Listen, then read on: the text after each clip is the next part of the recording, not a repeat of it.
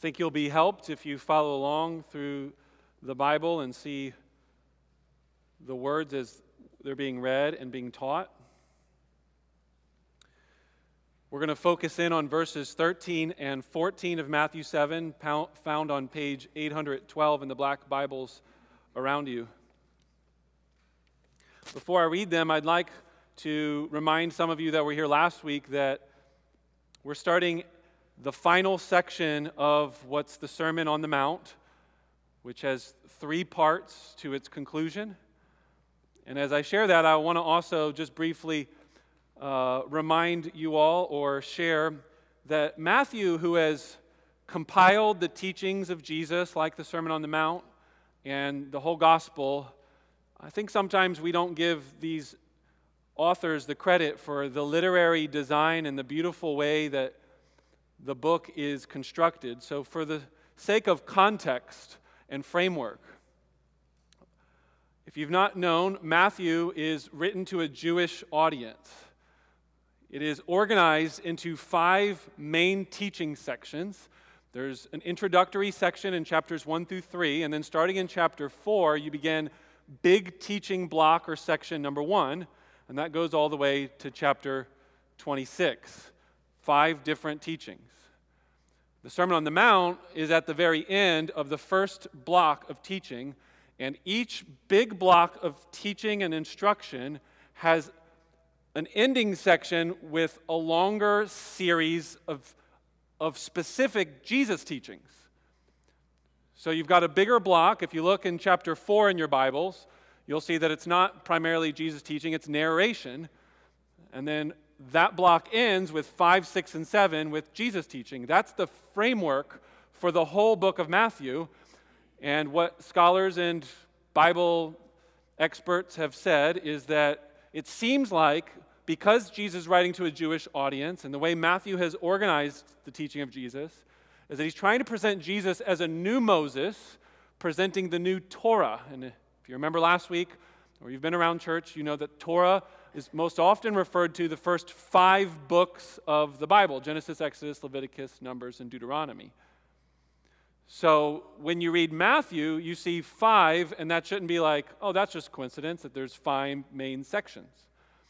Look in chapter 7, at the very end of chapter 7 and you will see, and when Jesus finished these sayings, that phrase is the literary marker that you can see at the end of each of the five big sections. So this is not just something you make up, it's as if Matthew has put that little saying at the end of each major block of teaching to help you see that section is now over. Now we're moving into section two, and you start chapter eight. And then if you look at chapter eight, you're going to notice that it's a bunch of healing stories, but then eventually you're going to get to a section of teachings on parables, and that starts over in chapter 12 and 13. And then you've got these long sections of parable teachings where it's like, here's stories about Jesus, then here's teachings of Jesus. So that's the framework and structure of Matthew. It's a new Moses giving a new Torah and that when you study in depth the actual teachings of Jesus, so the Sermon on the Mount and the parable section and the next section where Jesus is actually giving his words, many people have said that it's also like Jesus is copying or editing the um, sermon in Deuteronomy. So if you've ever seen the movie Inception or think of like this is like a dream within a dream, like there's layers of depth to the way this book is organized. It's not only ordering the Torah, the five books of the Old Testament, but that the five teachings of Jesus kind of overview the sermon in the book of Deuteronomy that Moses gives because Jesus, again, is the new Moses leading a new Exodus to a new Israel with the new kingdom of God. That's really just like an introductory overview of not just the section that we're in, but it also starts to help you see that when you read the Bible, you should read it with Jewish lenses, the way they would read it, and know that these kind of things are very common, and it's not just strange coincidences that we just are bored and Bible nerds like myself who want to just, you know, study and read and geek ourselves out. That there's actually a, a sense and a structure to this. And the same thing is true with the Sermon on the Mount. And so as we enter into this final section, I want to just point out, as I've mentioned, there's an introduction in the Sermon on the Mount, and that's the Beatitudes, and then the salt and light section, which takes you all the way to verse 17 of chapter 5 in the Sermon on the Mount. Then the thesis statement is about your righteousness should exceed that of the scribes and the Pharisees. I'm not going to abolish the law, I'm going to fulfill it. And then he's going to explain for 14 teachings how that looks like. How does righteousness surpass that of the scribes and the Pharisees and not abolishing the law? And last week we looked at the last and final summary of that, which we call the golden rule do unto others as you would have them do to you. This fulfills the law and the prophets. That then end caps the 14 teachings of surpassing the scribes and the Pharisees. Now, when you hear the number 14, if you're a Jewish person, should your ears perk up? Yes. Why? Because 14 is double of 7. And I know it's school time, right? So we'll get, our math going here. 14 is double of 7. Why does that matter? Because if you're a Jewish person, you know that creation was made in seven days, and seven is the number of completion, of fullness. Sometimes the word is used perfection. And then another common number for completeness is the number three. So start to think about this for a moment. In the 14 teachings, some have observed that there is a three part structure to each of the 14 teachings, and then a conclusion with a three part conclusion that we're going to look at part one of that three part conclusion. In other words, there's all kinds of 14s and threes going on all through the Sermon on the Mount. And so I'm going to summarize all that I've just said with this quote from uh, one Bible teacher. When Matthew is writing to his Jewish culture, seven is a number of completion and goodness, like the seven days which God created the earth. 14 then is a double of seven, so that must mean double completeness, double goodness. There is also a number, another number of completeness, and that's three. Inside the 14 is three different triads, so it's 14, which is triple and then double complete. In other words, the Sermon on the Mount is good, really good, or really complete. Now, why share all of that with you guys? Well, the first reason is because we're starting the last and final section, and it's got three parts, and you need to kind of, sometimes when you're studying the Bible, you should know where you're at in the structure. Second reason I want to share all of that is because one of the big ideas with today's message is that a lot of times when you read the Bible, and especially familiar parts, you're going to notice that at times you don't read it like a Jewish person does, you don't hear it like a Jewish person does, and so sometimes your applications and your understanding are half truths at best and completely way off at worst. So I want you to start thinking, like, oh, wow, Matthew has five fives, two different fives. You know, it's, it's got the five parts and then the five teachings of Jesus. It's got more going on than just what's on the surface. I want you to see that in the Sermon on the Mount, there's a detailed structure. These men are not just throwing pieces of Jesus' life and story together randomly and haphazardly. They're, they're led by the power of God's Spirit. They're inspired to write literary works of art that have withstood the t- test of time and that they are amazing, and we can spend the rest of our lives continuing to plummet the depths, and we will never get to the bottom. And the last reason I wanted to share this is because as we move to the conclusion section, it is mostly an application of all that has just been said in the 14 teachings that have these triads. And if the 14 teachings are in the form of a triad, that means that they're really good, which means you should really apply them to your lives the way Jesus is instructing. So let's read them. Let's read these two verses in verses 13 and 14. And then let's very soberingly and seriously apply it to our lives, knowing that this is really, really good. Enter by the narrow gate. For the gate is wide and the way is easy that leads to destruction, and those who enter it enter by it are many. For the gate is narrow and the way is hard that leads to life, and those who find it are few. I'm going to ask two questions because there's two things being contrasted throughout these verses. You should see them, quite obvious. There's a broad way and a narrow gate. Broad gate, narrow gate, broad way, narrow way, easy way, hard way, destruction, life, few, many. There's these pairs. So, question one by looking at the gate, does Jesus want us to be narrow minded? Question two, by looking at the way that's being described, isn't Christianity supposed to be easy and following Jesus, lifting off our burdens, not bearing more burdens on our back? Those are my two questions as we look at the gate and the way. Let's start with the first question when we look at the two different gates and we contrast them. Does Jesus want Christians and followers, disciples, to be narrow minded? There's a contrast between narrow and wide. And a lot of times, if you're not thinking Jewish, you're not thinking the context of Matthew's gospel and the story of what's going on in Jesus' life, my assumption for many of you is that the way you've heard this taught, because this is often the way I've heard it taught, is that there's the narrow way, which is the Jesus way, the religious way, if you wanted to put it more broadly. And then the wide way is, oh, that's the loose morals, live it up, live however you want, reject Christianity, reject religion. That's the broad way, that's the way everyone else is going. It's the people that are, are in jail right now, it's the bad people and the non Christians. You know, think you're choosing the narrow way because you're in church right now, you're following the way of Jesus and joining this church. And basically, everybody that's not in church this morning, they're choosing the wide path. And it's easy and it's nice, and they got to sleep in this morning, and they didn't have to get their kids ready to church, and they're headed to hell, destruction. And oftentimes, that's the way this is preached and taught and understood. We think of the hard way and the, the narrow path being, well, that's the disciplined life.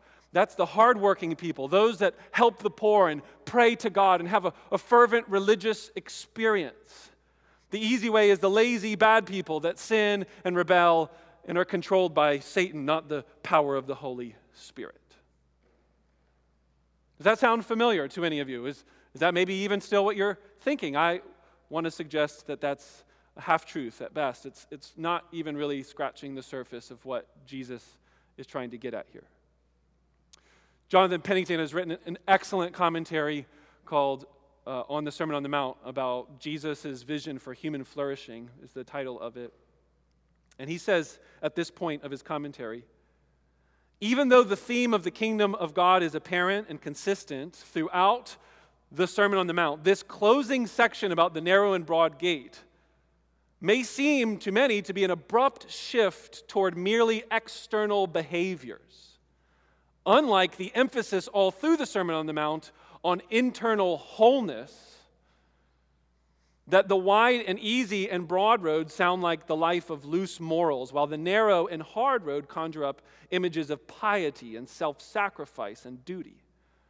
Historically, this text has been read and taught to represent the images that show the broad way as the impious, irreligious behaviors but the narrow road as the acts of service and religious duties. Has Jesus here, at the conclusion of his sermon, suddenly shifted gears from a wholeness virtue ethic to a fiery condemnation, hellstone, hell, fire, and brimstone preacher of behaviorism? What do you think? Does it make sense that when I'm preaching a sermon, I get to the conclusion, and let's say for whatever topic I'm preaching on prayer, and I say, let's learn how to pray, and I wax eloquently, I give you explanations and illustrations, and it's moving and touching, and I move to conclusion, and I'm like, now let's all learn how to fix our cars. Like, is that how anybody who's a good teacher teaches? Like, whoa, whoa, whoa, you're changing subjects completely, and that's what many people do when they get to these verses in the conclusion. As they start treating them as if it had nothing to do with what was said prior to the Sermon on the Mount.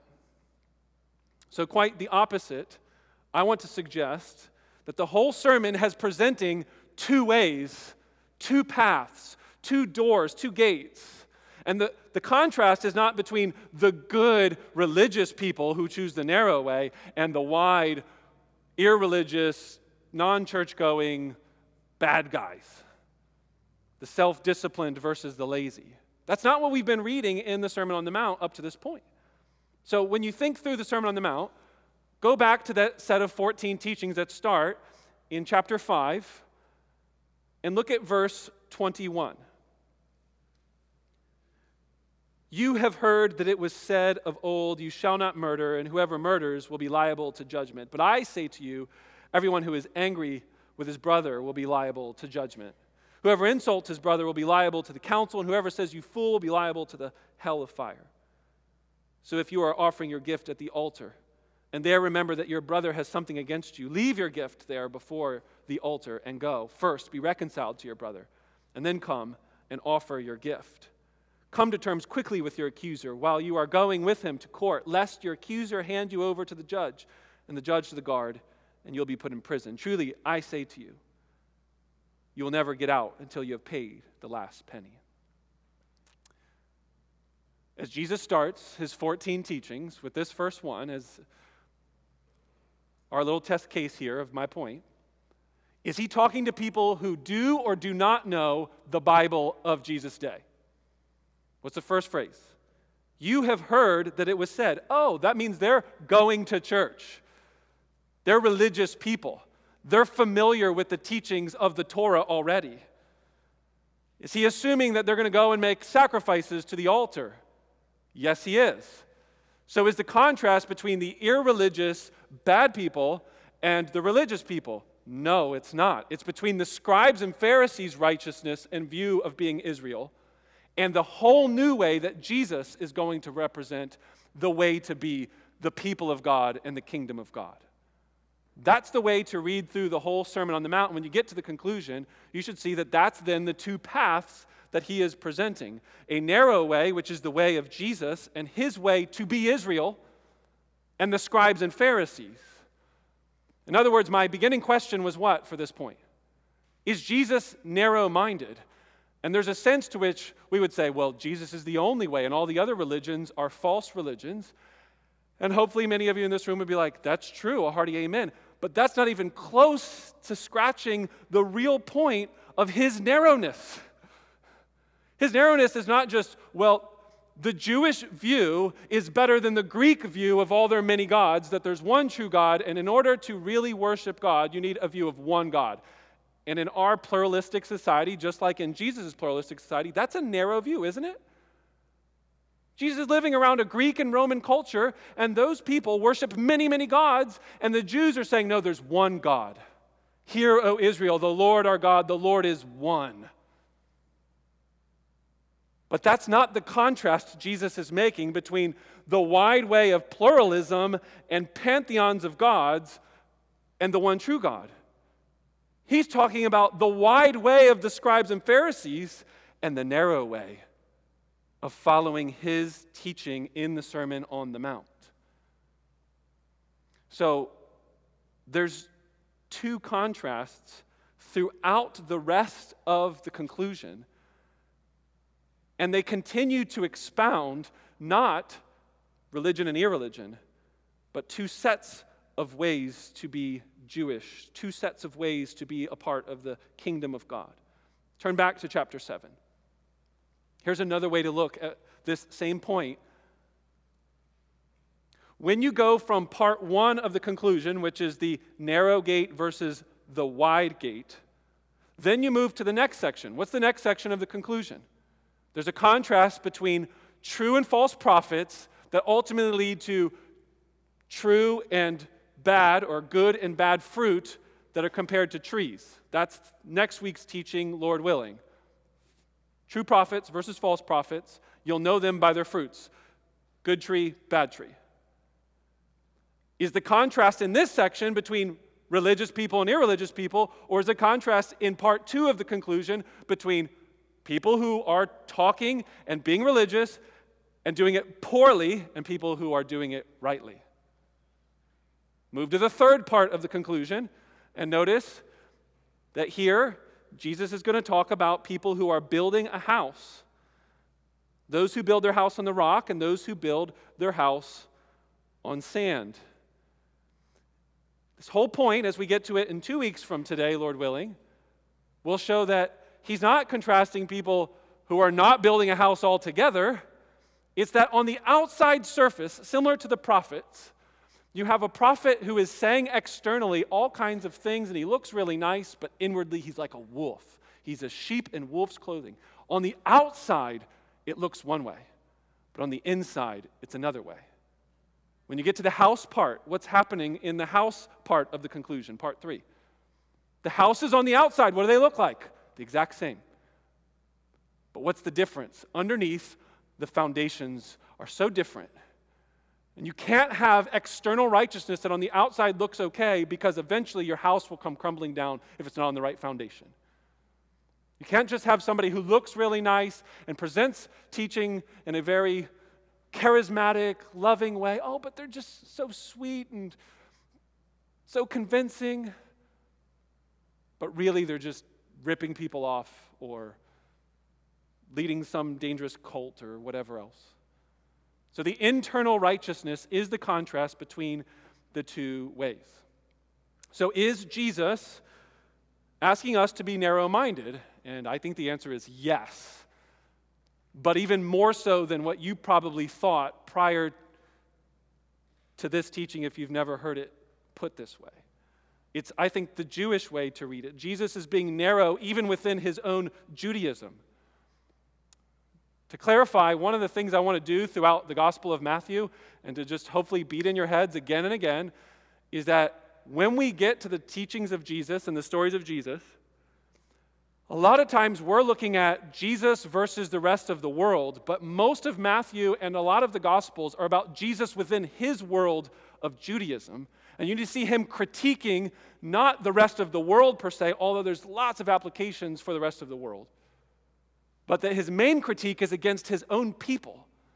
It's against scribes and Pharisees, it's against the ideas again, that are, are being promoted about, promoted about the kingdom of God. And he's telling them the right way to be the kingdom of God. So, Jesus is the only way to be Israel. He is the narrow gate. His version of the kingdom of God is the only accurate version, not just of monotheism Judaism, but even within that subset of monotheistic Judaism. So it's doubly narrow in that sense. Not only is he rejecting plethora of gods, he's rejecting the views of his own ethnic people. So I think applications for us should be clear. Should we be narrow minded and tell people that there is only one way to live on this earth that leads to true life? Absolutely. Because that's the matter of fact truth and reality of things. We should theologically be narrow minded. I don't want to have the main takeaway for all of you be like, well, we should just embrace narrow mindedness in every single thought and way that we approach our life. But hopefully, in the matters of where true life can be found and lived, matters of salvation, matters of who God is, there is one way.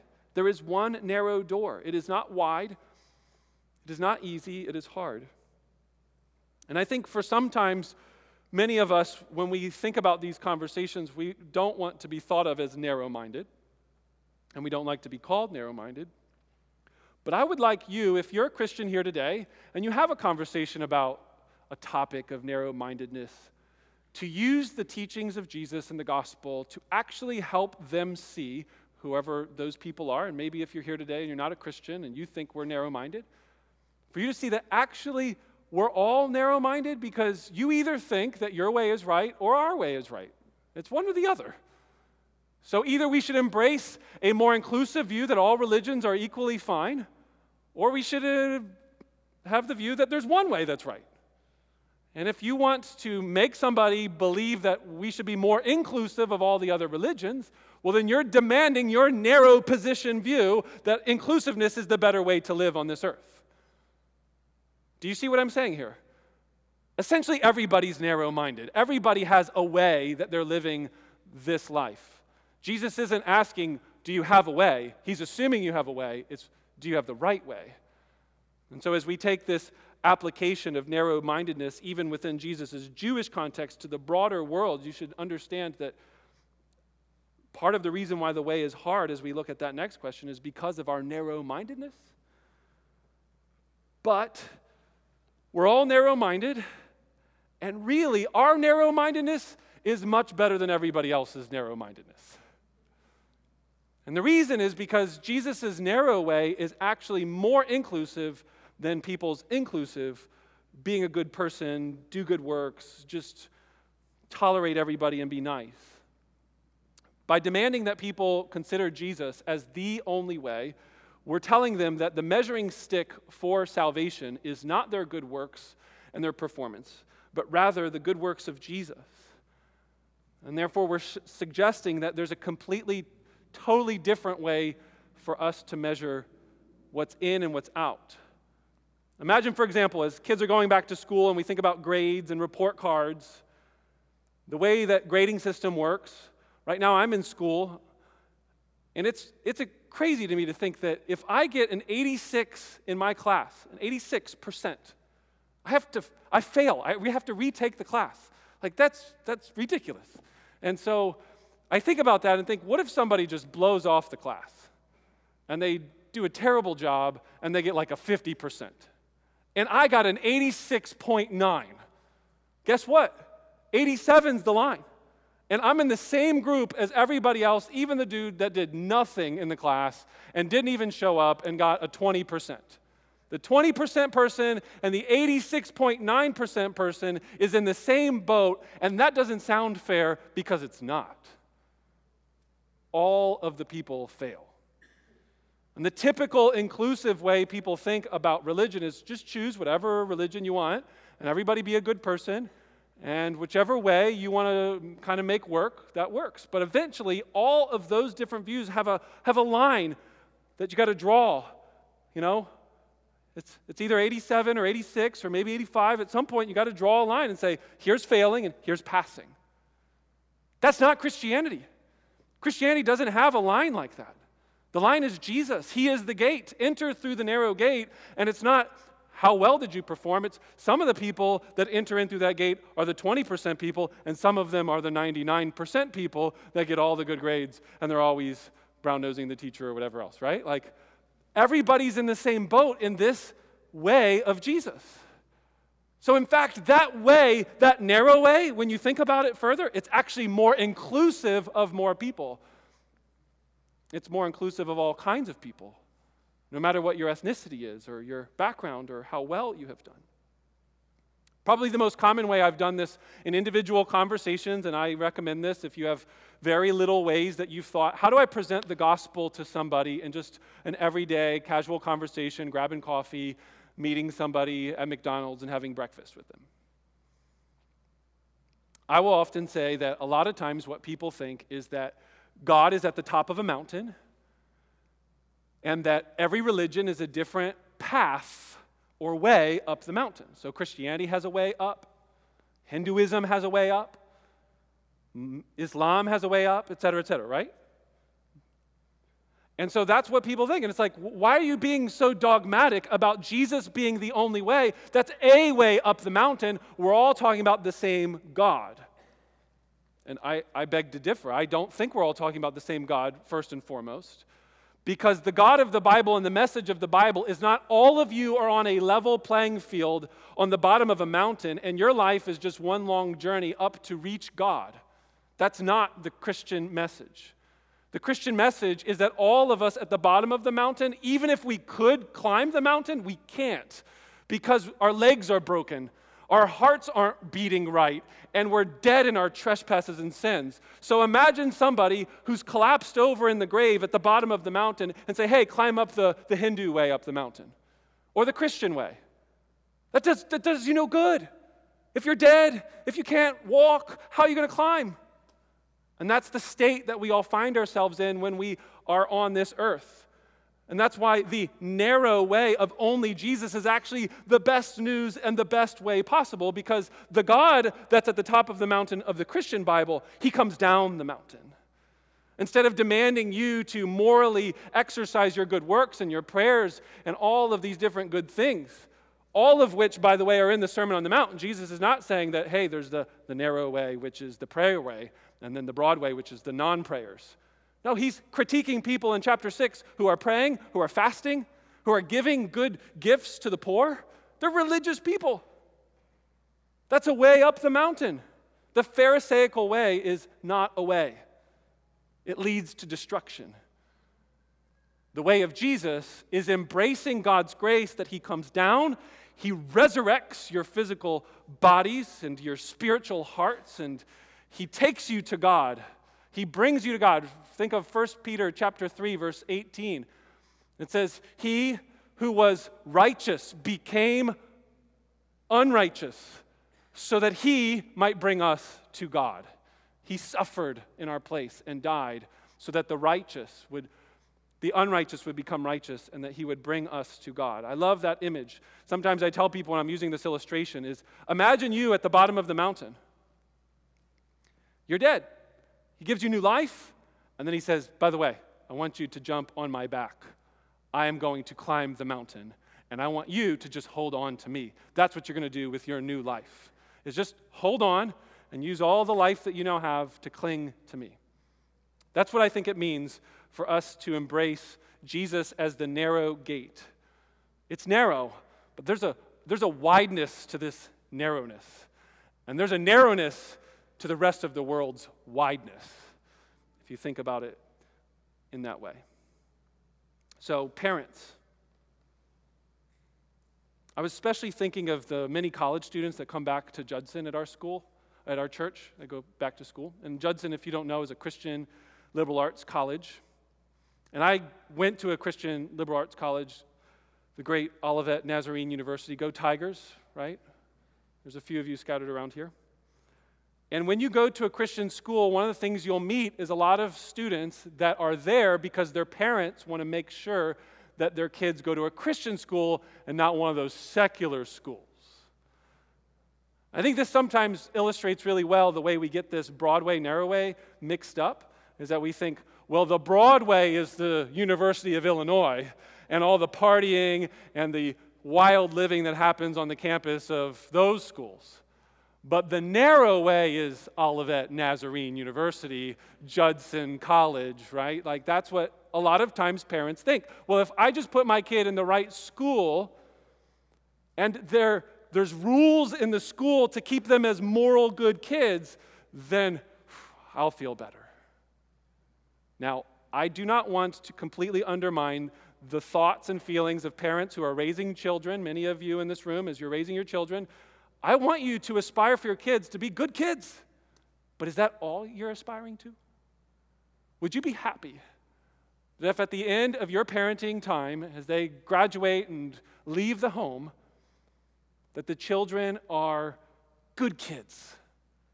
They pray, they go to church, they give to the poor. They do all the things that are talked about. They know their Bibles in the Sermon on the Mount. They could be Pharisees, though.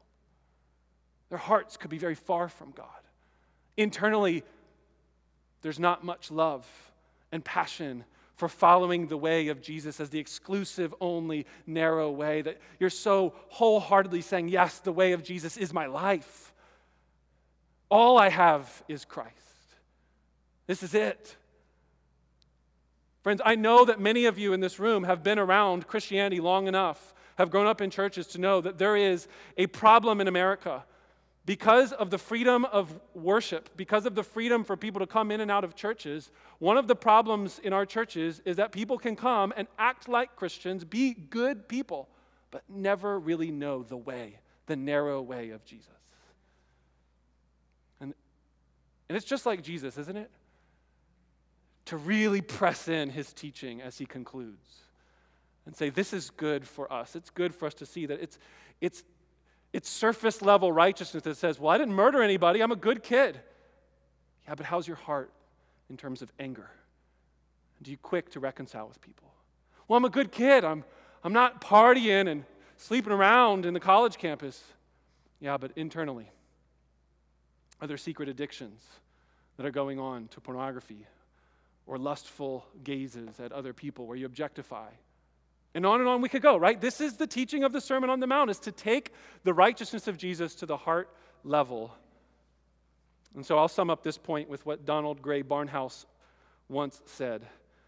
He was a pastor in Philadelphia area of a Presbyterian church, and he asked the question to his church, what would things look like if Satan really took control of the city of Philadelphia? And he said that if Satan took over our city, all the bars would be closed down. Pornography would be banished. The streets would look pristine. They'd be filled with tidy pedestrians smiling at each other politely.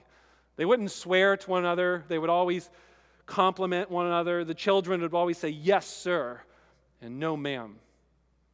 But all through Philadelphia, the churches, they would be full, packed, and Jesus and his gospel would never be preached. That's one version of what it could look like if Satan was controlling and dominating a country, a town, a city. Christless Christianity, where there's no gospel, there's no message of the God who comes down the mountain. It's always just be good.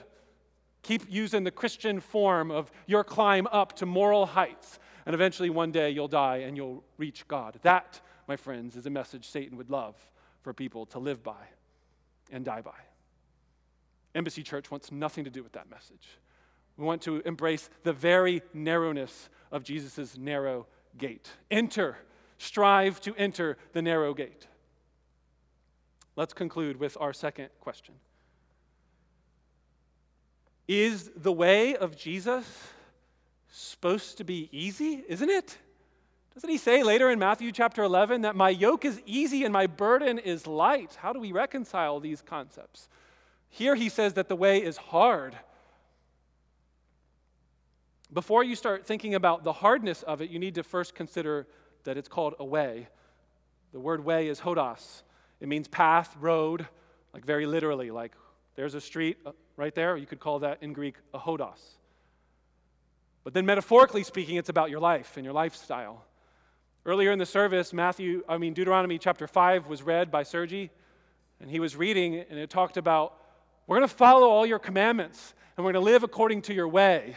That's the word, hodos, that was used in the Greek translation of that passage. And then last week, we thought we were going to preach this text. I thought I was. So I had the scripture reader read Deuteronomy chapter 30. And at the very end of Moses' sermon, there is this stark contrast between choose life there's two ways, two hodoses. He says, choose life, not death. And then, if you were following along when Sergi was reading the assurance of pardon, he says, each of us, though, have gone our own way, our own hodos. He's not talking about we've gone down a, a street on the road. He's talking about the way of our life. We've each turned aside and gone to the right or to the left off of the path that God gave for his people. We've gone our own way. The good news that Sergi read for us is that even though many of us have gone our own way, we sinners, all of that has been laid on Jesus in Isaiah chapter 53, verse 6. Even though we're like sheep and we've gone astray, God has laid the iniquities and the sins that we've committed on Christ. And so the way is what he's talking about, this way of life. And that's kind of the background of some of the ways it's used in the Old Testament. And a lot of times we think of Christianity as just enter through the door, as I just said. Enter through the door. He comes down the mountain, cling on his back. But that holding on to his back is a hard struggle for the rest of your life.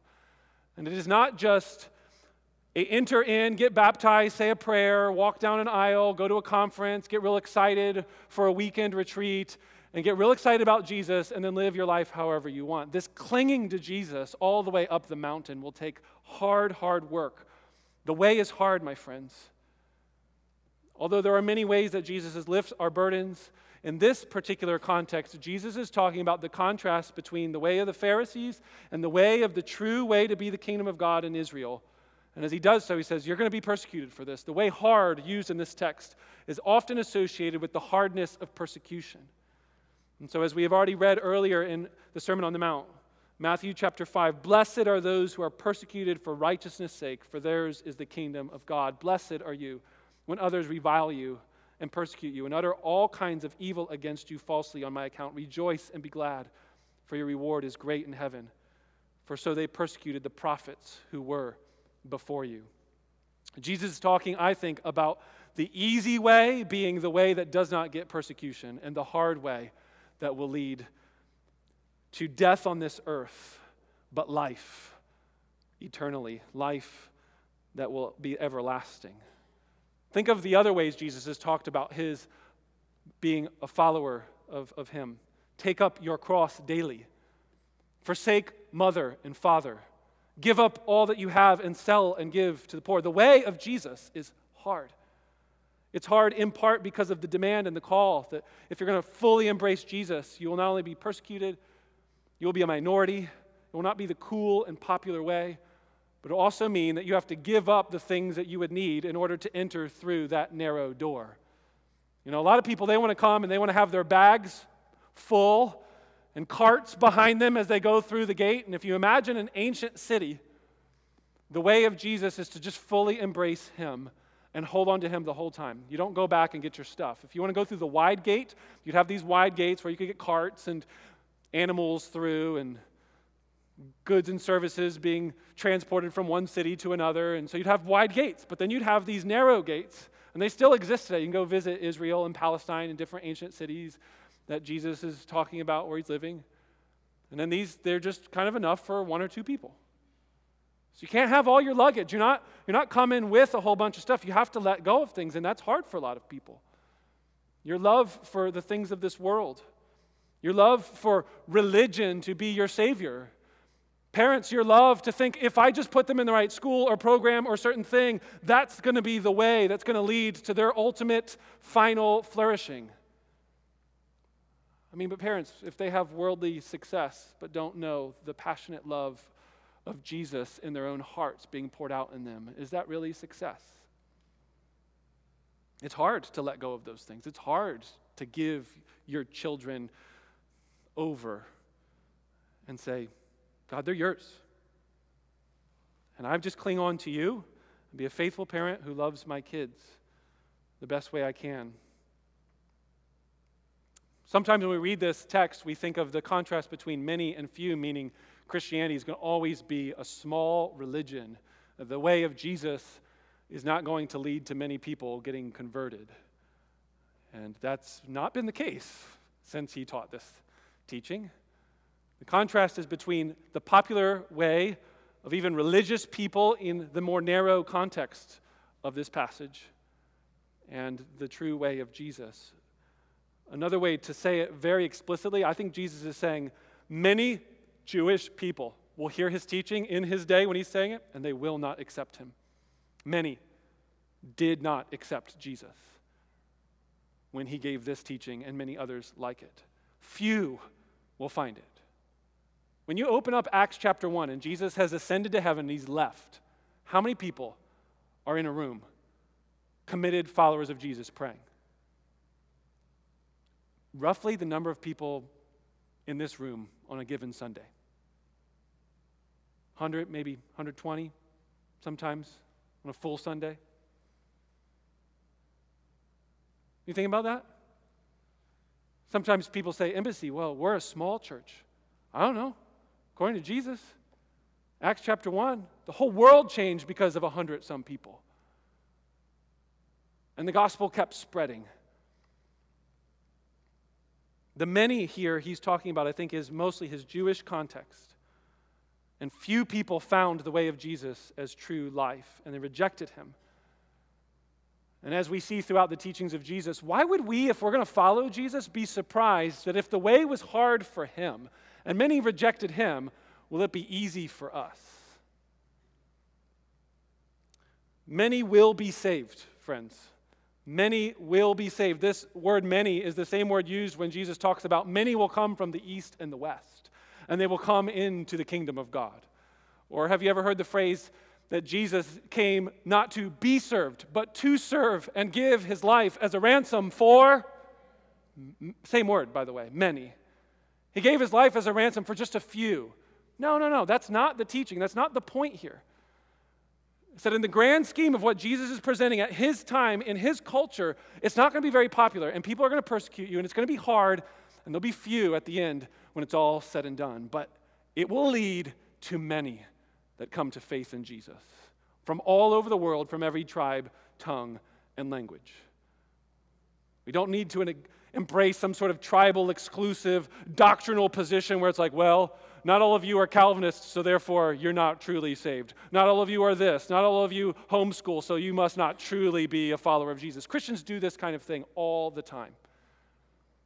And limit who Christians are based on some certain parameters and make it say, well, it says few. Jesus said few will be saved. That's not what he's talking about. Read the Bible as a Jew in the Jewish context, and you'll see that few will get the teachings of Jesus, but many will be saved from the east and the west and from all nations because the one who spoke these words took the narrow and hard path himself, was rejected and persecuted by the majority.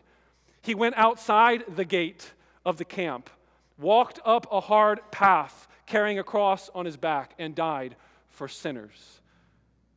Blessed are you when they revile you and persecute you. Yeah, Jesus, the most blessed one, was reviled and persecuted. And his death led to our life. If you'd like to see life flow out of the death of your marriage, flow out of the death of your own personal sins you're struggling with, you'd like to see life start flowing in this community, you need to realize that the way of Jesus, the pattern of the Bible, is death comes first. The hard things happen first. And then on the other side is resurrection and exaltation or in Jesus' story, ascension. Are you willing to embrace dying to self because you know that on the other side of that death is a resurrected fruit and life? That's the logic of this passage. Enter the narrow gate, follow the hard way. Why? Why would anybody do that? Because one leads to life. One leads to resurrection and exaltation, the other to destruction. Jesus wants you to think through all he said on the Sermon on the Mount and say, which are you going to choose? Let's pray together.